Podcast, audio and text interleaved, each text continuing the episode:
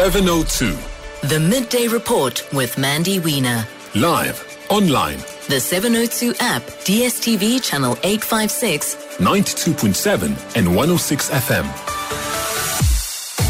On the show today, the ANC celebrates its 112th birthday today in Mpumalanga as it prepares for its toughest election year yet. Calls mount for Blade Nzimande to be fired. The DA announces legal action after NSFAS corruption claims. Hundreds of doctors are unemployed, but there isn't budget to hire them in the public sector. And we'll wrap up the weekend sport. All of that over the next hour. 702. Let's walk the talk. Good afternoon. Welcome to the Midday Report on 702 and Cape Talk with me, Mandy Wiener. Happy 2024. Great to be with you today, uh, back in the saddle. Thank you to Tshidi, my dear, who's staring at me across the studio for standing in. Thanks, Tshidi. You did a fantastic job. So thank you so much. I listened last week. So thank you. Always a pleasure, Thank you, Mandy. Thank. Thank you. It's going to be a big year, guys. It's an election year. There's a lot to talk about. We're already fully back in, in full swing. So I look forward to guiding you through the political space, the news space over uh, over the next year. And I look forward to sharing a lot of that with you, your WhatsApp voice notes, uh, speaking to you about all the big issues. Uh, and don't forget, of course, you can tweet me, you can X me at Mandy Wiener, you can send me a WhatsApp voice note. 072 702 072 1567. And uh, as I was saying, we're right back into it. The ruling party, the ANC, turning 112 today. Celebrations underway in Mpumalanga. And as we can always expect from the ANC's election machine, rolling into action. So there's cake cutting. Uh, Ramaphosa's been visiting iconic individuals' homes and graves, going door to door, all the things that you can expect from the ANC. Yesterday, there was this bizarre rumor doing the rounds about President Ramaphosa not being well. Um, and there were suggestions on social media that he had collapsed and he was in ICU. So this morning, when he was out um, visiting um, Dr. Enos Mabuza's family home in, Low- in Lowville, uh, he was asked about his health. Sipamandla Goge from the SABC asked him about where he was yesterday and speculation about his health. Have a listen to what he had to say to Sipamandla. people bebethi yayikubi ubambekile uyagula where were you yesterday were you working were you resting what was happening with you I had meetings, and then I uh, then continued working at home, clearly on the instructions also of the officials. But we want you to be well preserved because the next six days are going to be rigorous for you as president.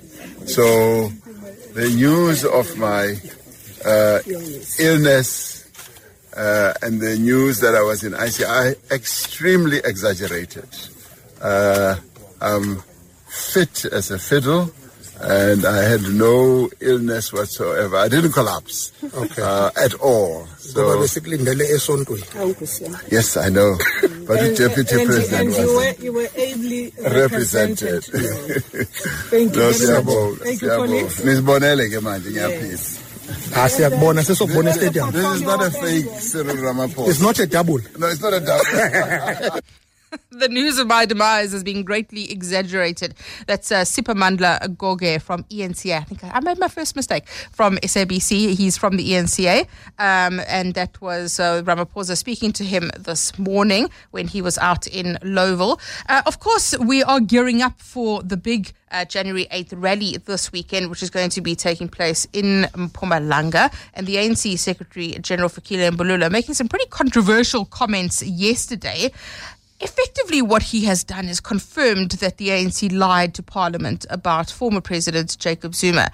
And uh, he came out and made some comments about the fact that the ANC polished Zuma's reputation, that they pretended that a fire pool was a fire pool and not a swimming pool around in Nkandla. And of course, there's been a lot of reaction to that. Have a listen to what Fikile Mbalula had to say yesterday. In defense of our president, we went to parliament and opened an ad hoc committee and said uh, a swimming pool is a fire pool. yabona i-swimming pool leyo data sayitshintsha sathi i-fire pool uminister uminister of police ebile qhopho engaselanga tywala ubona ukuthi le nto bubuxoki kunzima uexplain ubuxoki kaloku People have lost their careers because of that thing. Yaye constitutional court. Yathi sivota in two two weeks time. Wabuya umhweng muhweng get judgment enjani.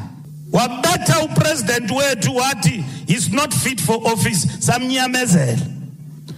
and loo nto ayitshuwanga ndim ukuthi is not fit for office yayibhalwe phantsi yi-court judgment yilaa tshomi yakhe umrhwemrhwe ndiyambona yitshomi ngoku bajayiva bobabini andimbazi but umrhwemrhwem wakhupha ijudgment wabasa umsholozi samnyamezela namhlanje uthi akakwazi unyamezela upresident wethu ongazange wabethwa ijudgment That's the ANC Secretary General Fikile Mbalula. Very short sighted comments uh, because it effectively admits that the ANC lied to Parliament in defense of former President Jacob Zuma um, and that they tried to, to polish the image of Jacob Zuma, who, of course, now is campaigning for the MK party but remains a member of the ANC. So let's have a look at this week and what we can expect at the moment. Tshidi Madia, EWN's associate politics editor, uh, coming in to be interviewed after hosting the show for the past few weeks. Tshidi, you're back on the other side of. I'm uh, back where I belong with the politicians of this country. Um, yeah, it's going to be a busy week in Mbombela. I'm actually traveling there tomorrow morning, Mandy. Um, the ANC celebrating its birthday, but we know that again, it becomes a big political event, door to doors, as you mentioned. I think there'll be cake cutting this afternoon, but it'll be the door to doors, the mini rallies, all leading up to the January 8th statement on Saturday, where they, they call it Umkombandlela, a tradition started by OR Tambo in exile, where they give a line of march for the party and its govern and its government on the priorities for the year. They set out six last year. I have a sneaky feeling they'll have to repeat those six because mm. corruption, load shedding, the economy all remain key issues that they must deal with. But also, it is an election year, so what we'll see, you mentioned the NC machinery coming alive, is that taking shape and taking over Mpumalanga? Very much so. I think uh, we're going to start seeing this great big ANC election machine rolling into action, which can never be underestimated. How effective it is, and how effective Fikile Mbalula is as the, the former head of, of elections, right? And uh, as now as, as Secretary General, the, the ANC is going into this election year. Uh, it really is the toughest election here that the ANC has ever ever had to deal with. For 30 years, they have effectively mismanaged the country, and they are now facing a very, very real prospect of going below 50% nationally. They face a prospect of losing control of Gauteng and KwaZulu Natal. Uh, we already know that they do not have control of the Western Cape. How would you describe the ANC going into this week? I think vulnerable. I think the ANC is Uh, is in a vulnerable place, more so because of everything else that we know that's gone wrong on its watch in the country. But seeing one of its own leaders decampaigning it publicly like that, it's quite an interesting space that it finds itself in. You know, somebody was saying, "Happy 112 years. You've gone through colonialism, apartheid, and you've seen us into democracy."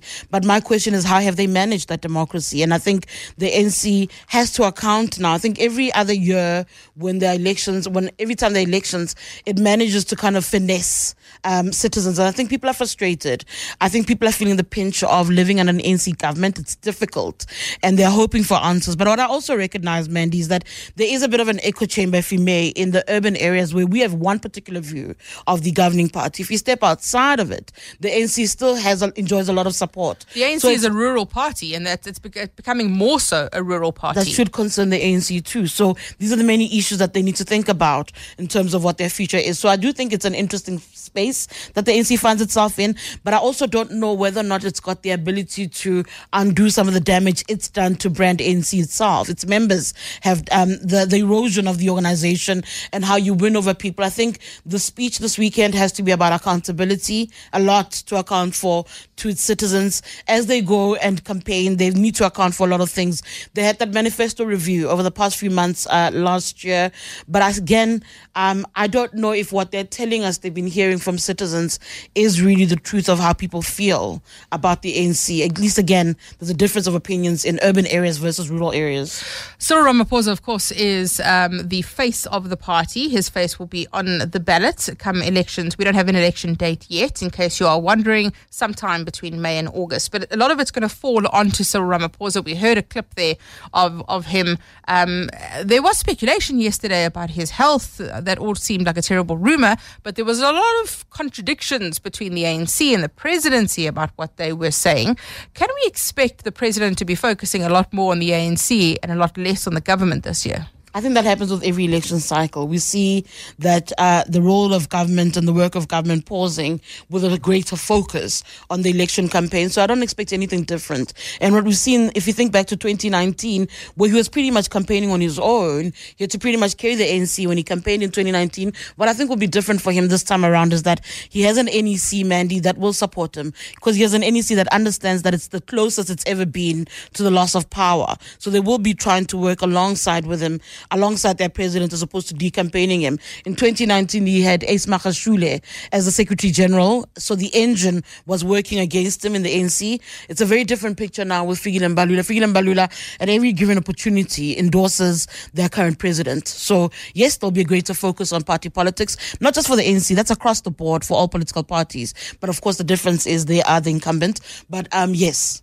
I, I see a lot more focus on the politics as we move closer to the elections. And key election issues for me, I would say the key election issues are going to be the economy um, and unemployment. I think that's a, a, big issue. I think NHI is going to be a big issue um, as well, just from from a government perspective. Uh, obviously, Migration. uh, uh, uh, that is exactly where I'm going. I think the biggest election issue, and already what we've seen, is illegal immigration and the way that it's being weaponized in a way that it's being yeah Mm. across the board. So Action SA obviously um, has has lent very heavily on that. The EFF as well, and and that for me I think is going to be the key election issue. Patriotic Alliance Yeah, yeah, of course. I think the EFF has, has kind of stuck to its open borders uh, position. Mandy, I think that um, it's going to be interesting, but with all the issues that you've highlighted, please note that while this is not a local government election, service delivery issues will feed into this. Sure. How the coalitions are Water, being run electricity. Electricity, how the service delivery is being run will feed in, the coalitions rather being run will feed into it. Even the potholes will matter. I think I'm seeing a lot of ratepayers associations coming up, and I think they too will have a have a f- influence on how people in their different communities vote. And I think don't ever ever ever divorce South African politicians or South African voters from the politics of the personalities. That is always a factor. I don't think it would be what it was at the height of Zuma's presidency With, with Um, demagoguery. yeah, no, Yeah. we're not there yet, but it does it, it does play into into it does play a role in how people vote. Tshidi Madia, we shall be speaking often over the next few months. The Associate Politics Editor at EWN. So, just a reminder, we are keeping a watch on the ANC's January 8th birthday celebrations underway in Mbombela at the moment. A cake cutting ceremony underway. Ramaphosa has also been uh, to visit uh, the home of an ANC icon uh, and is going door to door in Mpumalanga. You can expect a lot of that this week as the ANC turns 112 and prepares for its toughest election year yet. 702, the midday report. Monday to Friday. 12 to 1 p.m. So, from the ANC to the Democratic Alliance now, the DA leader John Steenhuisen has just announced action against Blade Nzimande. Uh, he has uh, just finished a live broadcast announcing urgent action to hold Minister Nzimande accountable for uh, what they're calling blatant corruption at the expense of South African students. And this, of course, is on the back of OUTA, the organization undoing tax abuse, uh, releasing leaked audio recordings last week suggesting that service providers appointed to administer the NSFAS controversial new direct payment system allegedly paid millions of rands in kickbacks to the higher education minister and to the NSFAS board chair Ernest Khosa, as well as at least a million rand in Nzimande's party, the SACP. There are now uh, louder and louder calls for Blade Nzimande and Khosa to step down. John Steenhuisen, the leader of the Democratic Alliance, joining us now. John, good afternoon to you. Thank you very much for your time today. You've just made an address in which you call President Ramaphosa a coward and say that you are going uh, after Blade Nzimande with criminal charges, other legal action as well. Tell us about that. Good afternoon, Mandy, and good afternoon to listeners. Obviously, this is yet another example of the president failing to keep members of his own cabinet in check. Uh, the president's silence on this particular matter is once again deafening, and we're having a repeat of every other time there's been a scandal or hint of corruption uh, within his own cabinet. The president runs for cover and does nothing about it. Uh, the ANC yesterday speaking about the so-called integrity committee. That's not good enough. Ministers are accountable to the president, and in this situation, the, the, the president should, at the very least, be asking Minister Nzimande to step aside until such time as this matter is resolved. It is very serious allegations, but the worst is it's among some of the most vulnerable people in our country, our young students who are desperately seeking an education as a way out of the grinding poverty and youth unemployment that bedevils our country, and that they are now being forced to pay the price for corruption uh, is simply not acceptable. You've announced uh, that you will submit a request under PIAS, that's the Promotion of Access to Information Act, to obtain a copy of the report into the awarding of the direct payment tenders. Other action as well, asking the SIU to get involved uh, to a greater extent, but also criminal charges against Blade Nzimande himself. Correct. Um, and we'll also be going further, and our legal team are busy preparing documentation to apply to have the entire NSFAS board, and certainly Mr. Khosa, declared as delinquent directors. Uh, this was one of the recommendations that flowed from the State Capture Commission report, which said that this should be standard practice uh, across the civil service when board members behave in a way that is against the fiduciary duties that they have and behave in a way where they directly compromise the proposed beneficiaries, in this case, students.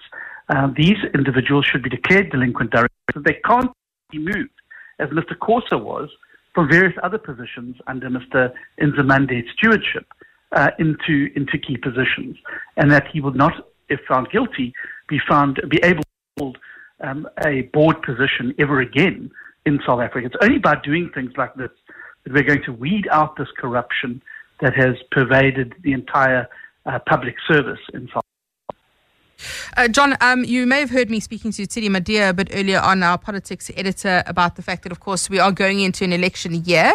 Um, we've been speaking about the ANC, but from a DA perspective, what can what can we expect from the DA uh, as the election campaign steps up? I suppose many would argue that an issue like this NSFAS one, as an example, uh, would be used as an election uh, tool in a way that, that there are issues that the DA is going to jump onto um, that that would assist in electioneering?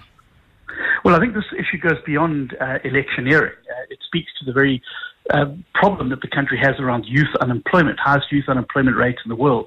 The only way we're going to get through that is by producing uh, young people who have got the skills and ability to be able to find work in the in the new world of work and are able to to move forward. So absolutely, we want to be putting on the table a compelling alternative offer to the people of South Africa, and particularly in this case to young students, to say, well, if you want a NSFAS where you're not paying a certain percentage every time you swipe your card, you're not paying exorbitant fees, you're not having to sleep in libraries and in toilet blocks at universities, that you've got decent provision, the money's paid on time and in full, that you've got to vote for a government that's going to bring those things to, to fruition. The ANC have failed the young people of South Africa.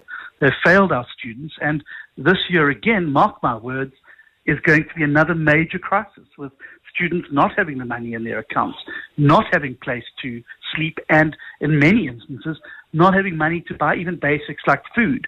This is a ticking time bomb, and the president ignores it at his peril.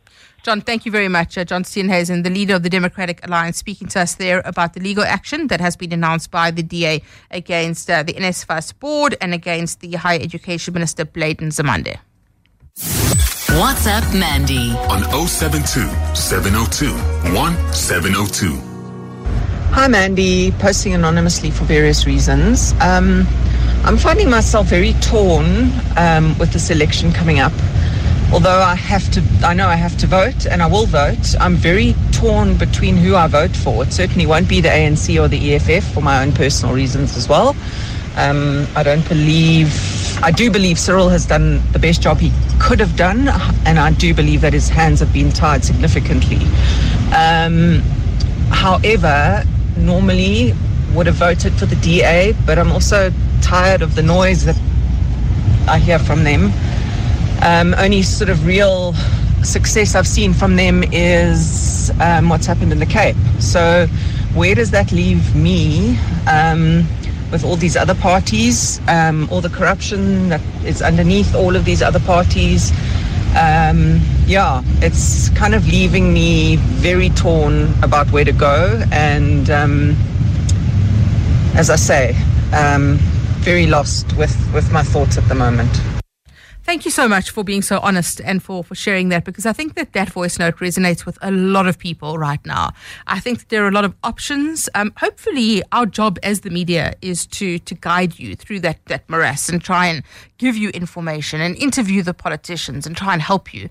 Um, but but it really is going to be a difficult decision for a lot of people, and I think that's an excellent segue into our next interview with Dr. Ongama Mtimka, the political analyst uh, who uh, is joining us to speak about the the ANC in January 8th today and where the ANC finds itself. But I think, uh, Dr. Mtimka, I'll, I'll start with that the fact that we're going into an election year and there really are a lot of options for, for people. Um, the ANC has been the, the prevailing ruling party, it is the incumbent, but this could be the year that everything changes.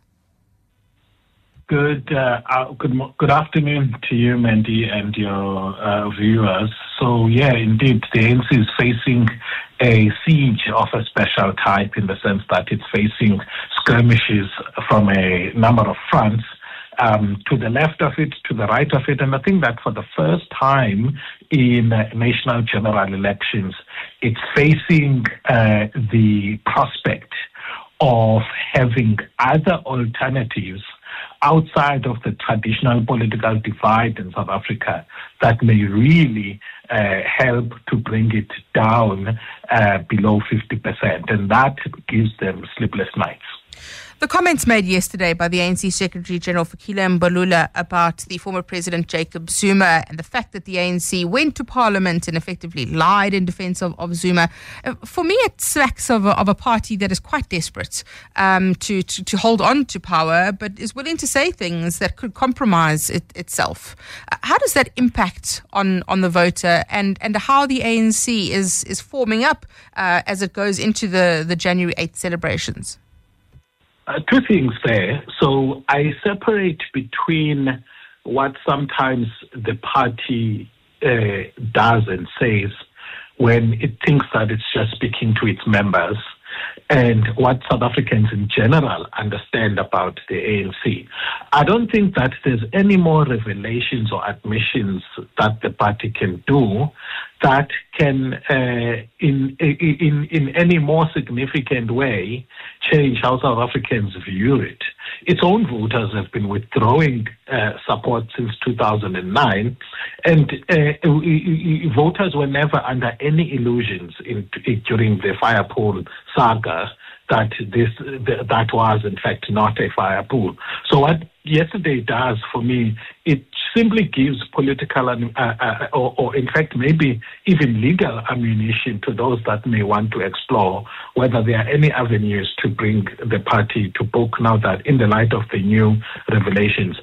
I, are clear, many South Africans are clear that this is what the ANC does. It does it at a national level. It does it in municipalities in, in when it, it is faced with officials who, whom internal audit findings, you know, paint a bad picture of but it closes ranks and protects both politicians and senior municipal officials.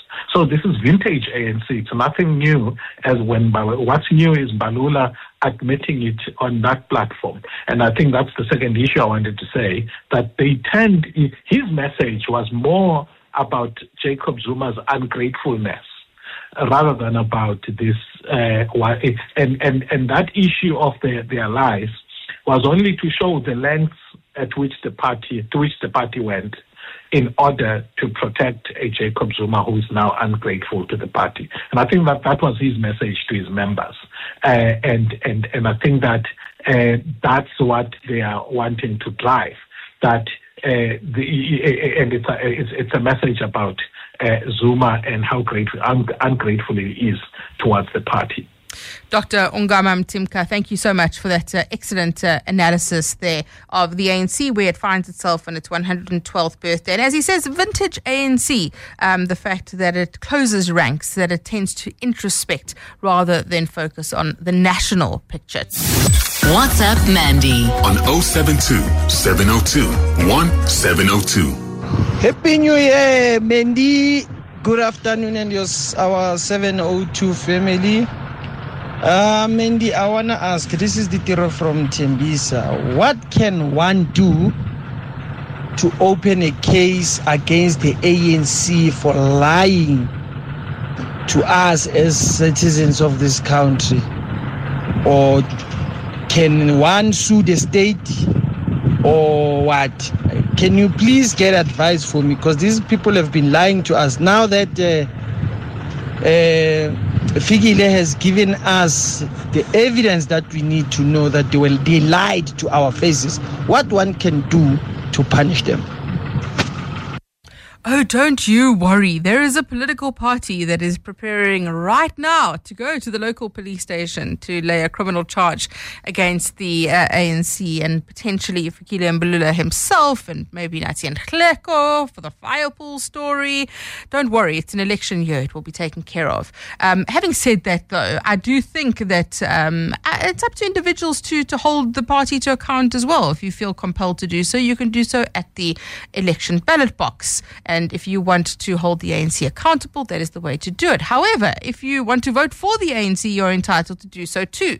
And if you feel that uh, the party did the right thing, then that is your democratic right to do so. That is the joy of living in a constitutional democracy, but it means you actually have to vote.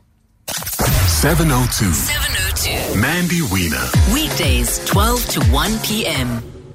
Let's take a look at the situation at the Gold One mine in Springs in Ekurhuleni. 400 workers there were, we understand, were dismissed via SMS. Um, I have seen some media reports saying that uh, that SMSs were sent out saying, thanks for coming, but we no longer require you to work for us anymore. We know that there were uh, sit ins, uh, variously reported as hostage dramas and uh, sit in. Let's understand what's going on here at the Gold One mine with Nokukhanya Mntambo, EWN reporter.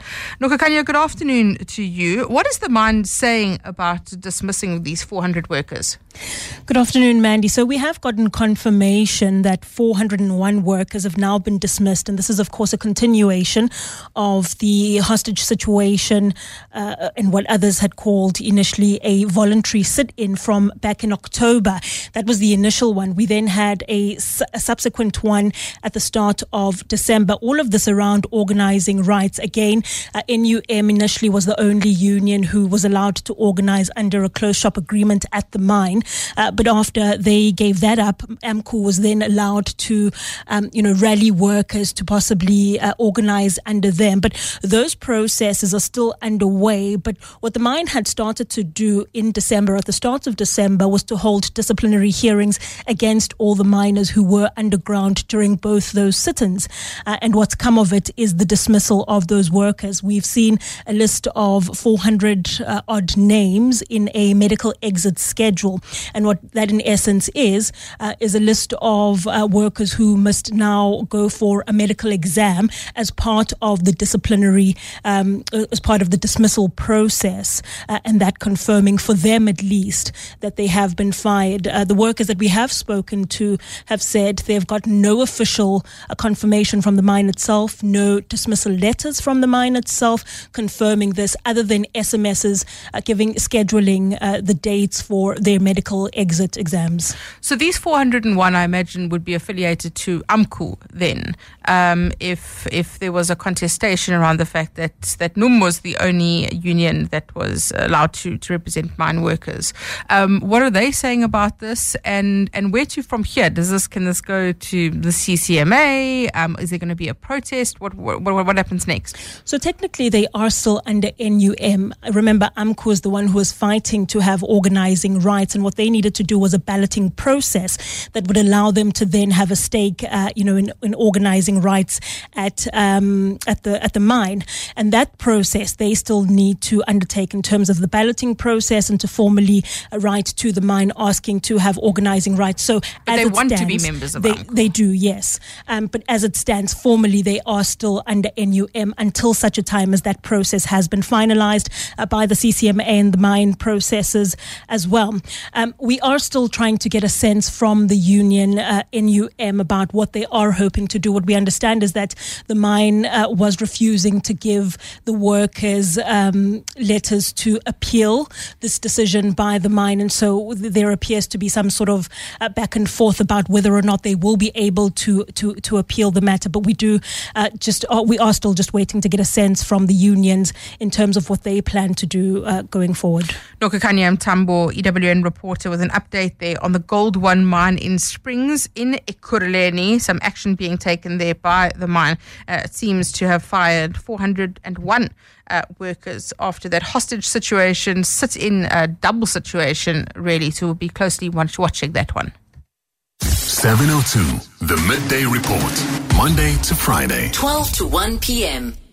So in Johannesburg on Friday afternoon, we saw a heavy downpour of rain. It lasted about 45 minutes, flooding parts of Joburg. So emergency services uh, having a look at that situation. Uh, many um, uh, areas were submerged in water. So that's the one thing. The other is that there are flood warnings uh, for KwaZulu-Natal. So the KZN Cooperative Governance and Traditional Affairs Department has activated disaster management teams to stay alert in various parts of the province. Um, there are warnings of level two severe thunderstorms for parts of KZN. We know how badly KZN has been hit in the past with uh, with flooding, uh, and recently also um, over December we saw 800 households experiencing structural damage, 47 people being left homeless as well. Let's focus in on the situation in Johannesburg uh, with Thabiso Goba, who's having a look at Alexandra specifically, areas that were affected near the Jukskei River. Thabiso, good afternoon to you. Thank you for your time.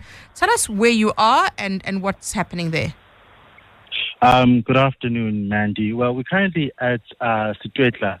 Um, so this is a community that is along the riverbank of the Jukskei River.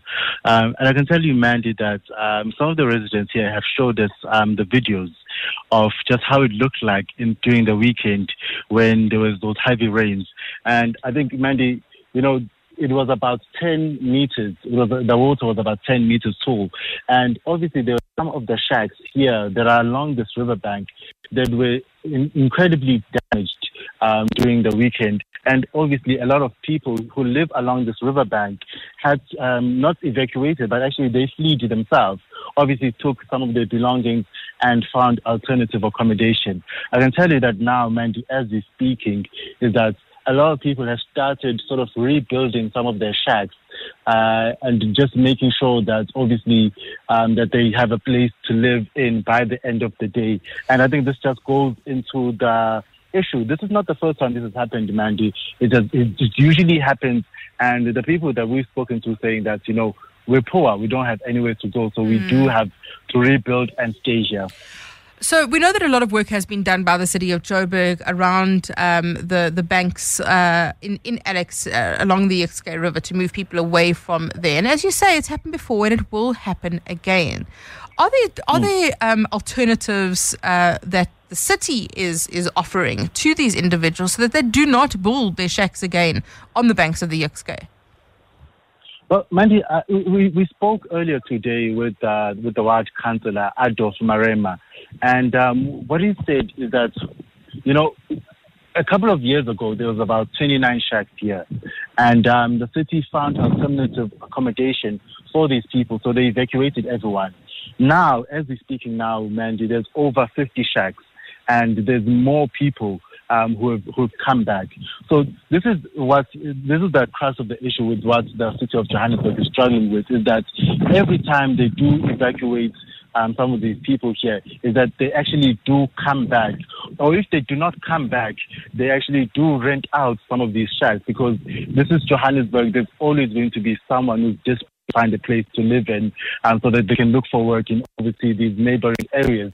So that's it, uh, that's the heart of the issue is that uh, the councillor has said that maybe the city of Johannesburg will have to look at the next time that they do evacuate these people, they actually have to put in physical barriers and actually have security, making sure that no one ever builds here again. Mandy. Thabiso, thank you very much. Thabiso Goba, EWN reporter, who's in Alex, having a look at uh, that situation along the Jukskei, where areas have been flooded in the past. And the concern, of course, is that it will happen again. 702. The midday report with Mandy Wiener. Let's walk the talk. In KwaZulu Natal, the man accused of killing a woman, Tanya Msane Zungu, last week, expected to appear in court today. The KZN police saying that uh, the man handed himself over to authorities on Friday. Uh, we know that there is a, a, an alarmingly very concerning high rate of murder in South Africa. So why this one murder um, that is in the spotlight? Uh, the the death went viral on social media last week. Um, many people knowing Msane Zungu expressing her death. Um, and it's just another case of gender based violence. But it's important to, to highlight and to, to shine a spotlight on the Msane Zungu shot and killed at her Pinetown home on Wednesday, days after she had just returned from China, where she was studying. And Nhlanhla Mabaso, EWN reporter, following the story for us. And Nhlanhla, good afternoon to you. Tell us about the court appearance today.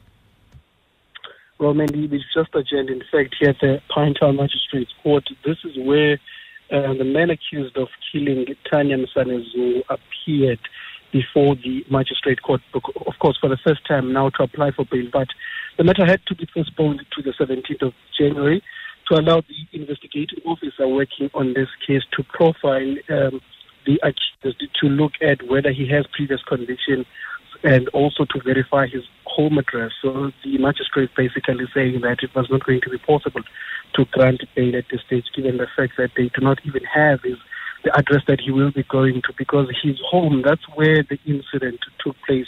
Now it's also emerged that the accused was actually Tanya Msane's husband, a military officer who, of course, uh, according to ALS paramedics, shot the deceased multiple times. Uh, we are told she died on the scene. That's according to ALS paramedics. They say when they arrived at the scene, there was nothing more they could do.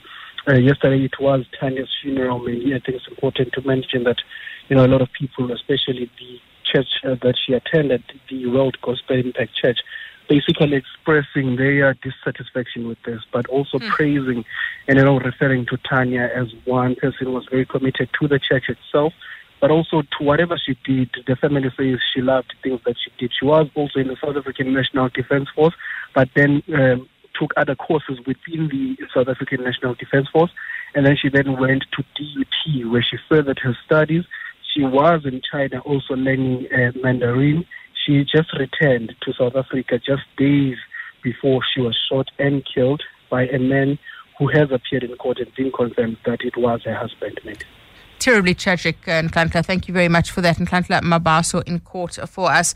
It's just one, I don't like using the word just, it is one of many, many GBV cases that occur in this country. Uh, and uh, as we've seen in this incident, uh, the husband of Tanya Msane Zungu appearing in court today accused of her murder. WhatsApp Mandy on 072 702 1702. Good day, uh, Menowina. It's Norman in Pretoria. Compliments of the new year. I think this scandal facing the higher education minister, Platin Nzimande, is shocking, and uh, I'm just uh, baffled by the fact that uh, the loudmouth of the SACP, uh, Solly has not said anything about his boss.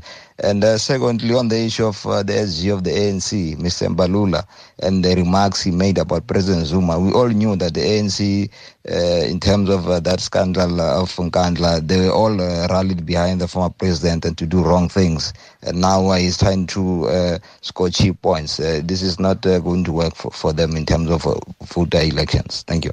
good day, Mendy. I failed to understand Mbalula's context because the support which they offered to Jacob Zuma is the same support which they offered to Ramaphosa on Phala-Phala. They defended Ramaphosa on Phala-Phala. So there was no need for Mbalula to say those words. But as they say, communication is science. Thanks, David. Thanks, Norman. Thanks, David. And as Dr. Ngamam Timka said earlier on on the show, this is vintage ANC. It is the ANC closing ranks and the ANC protecting party before state. And very much what we saw the party do around Jacob Zuma, it has done around Cyril Ramaphosa and Nkandla. I do agree with that.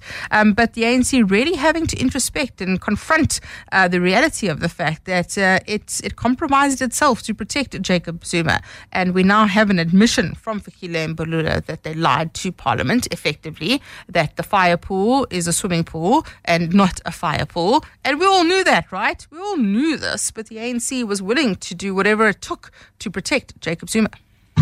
Compliments to the team. Uh, Happy New Year to the team. I'm saying that I'm an activist, and yes, the DA has shown us that they um, can govern well in Cape Town.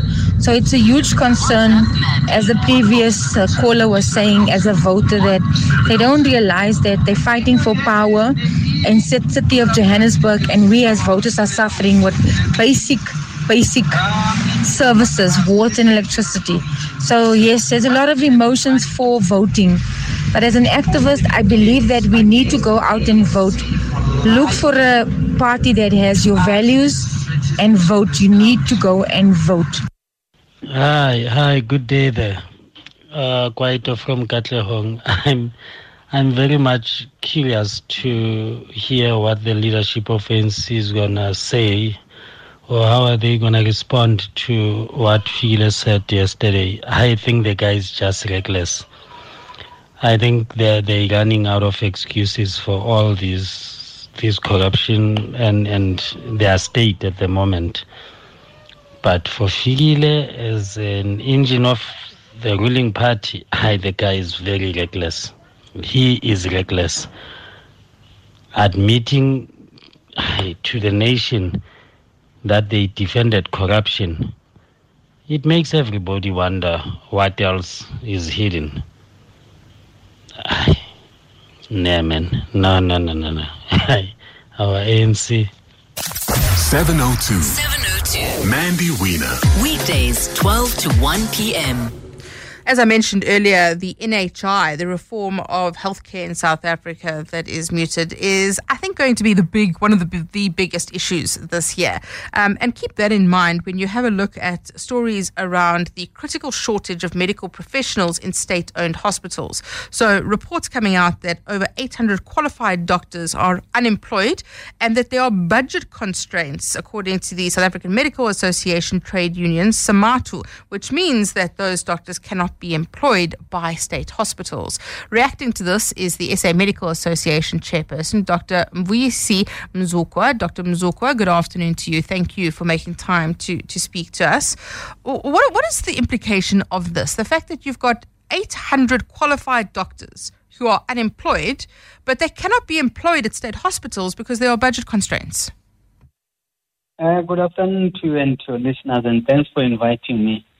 Um, we we are really uh, taken aback by the fact that you know government has uh, adopted the NHI uh, through Parliament, and uh, we also have we thought that uh, the government was going to prepare for the NHI in terms of getting more professionals on the ground, making sure that the healthcare system is capacitated. Uh, but you know the opposite is happening. We see a government that is very tardy in its approach um, um, you'll understand that uh, there's no good coordination between provinces and the National Department of Health. We've had provinces sending uh, students abroad. Uh, when they come back, they are not known uh, to the national government. In fact, some of them they are even left there unattended. You know, um, um, and and and then we have to intervene. But the biggest problem uh, around this is poor planning. We do have a document uh, called the Human Resource for Health 2030 that is there gathering dust. And uh, we also have a reduction in the budget. Uh, it has been reducing by 1% mm. over the, the few years ago. So those are the challenges that we're facing on the ground. N- not, not only that, the other issue is that we've got doctors leaving, you know, uh, uh, the public sector because there's broken equipment, there's uh, dilapidating hospitals, uh, there's lots of challenges in terms of security. So those are the issues that are, are, are, are facing the healthcare system as we speak. When you lay it out like that, Dr. Mzukwa, and you speak about the, the failures in uh, the public sector, the, the cuts on, on the budget, knowing that the NHI will cost 860 billion rand, uh, surely it's just not feasible at this point. Well, we have been uh, we're on record, you know, and, uh, cautioning government you know, to say our problem actually is not just money. Money might be one of the problems, but the problem is poor governance and leadership. The other problem that we're facing is uh, dire shortages on the ground in terms of human resources for health. We do have shortages. It was admitted by the minister in parliament that we've got a dire shortage of doctors on the ground. But what we see now, we see post community service doctors who are fully qualified, who are sitting at home and are not employed. Those rural hospitals, the needy uh, community being served because this government does not have money because most of the money has been wasted on corruption and many other things that are happening in government, as we know. Sure. Doctor, thank you so much for your time. Dr. Mvuyisi Mzukwa, the chairperson of the SA Medical Association. Very powerful comments there uh, around what is happening in the healthcare sector. More than 800 qualified doctors in public health posts uh, are not employed because of a shortage of funds. Sports Wrap. Sports Wrap. On 702 and Cape Talk. Lots of sports are taking place this weekend. Lots of sport over the past couple of weeks, uh, Mwanda Mateza. I have consumed a great deal of sport uh, during my break. I watched a lot of tennis over the weekend. Uh, good afternoon, Mandy. Yeah, uh, it's such a fascinating time, and I think it's uh, the reason why a lot of us love the Australian Open because there's just this fresh energy with the new year. And I also associate the new year with tennis. Uh, and it's been a fantastic week. We had the United Cup taking The United place. Cup was incredible. Yeah. It was just everything I'm not really, the wire. Yeah, and I'm not really, really a fan of, of team tennis. I, I'm not really into the Davis Cup all that much, uh, or the Fed Cup or anything like that. But the United Cup, for some reason, has something different about it. Uh, and also, I feel like you can see that the players are having a lot of fun Mm. within all of the trying to get ready for the first Grand Slam of the year taking place in six days' time.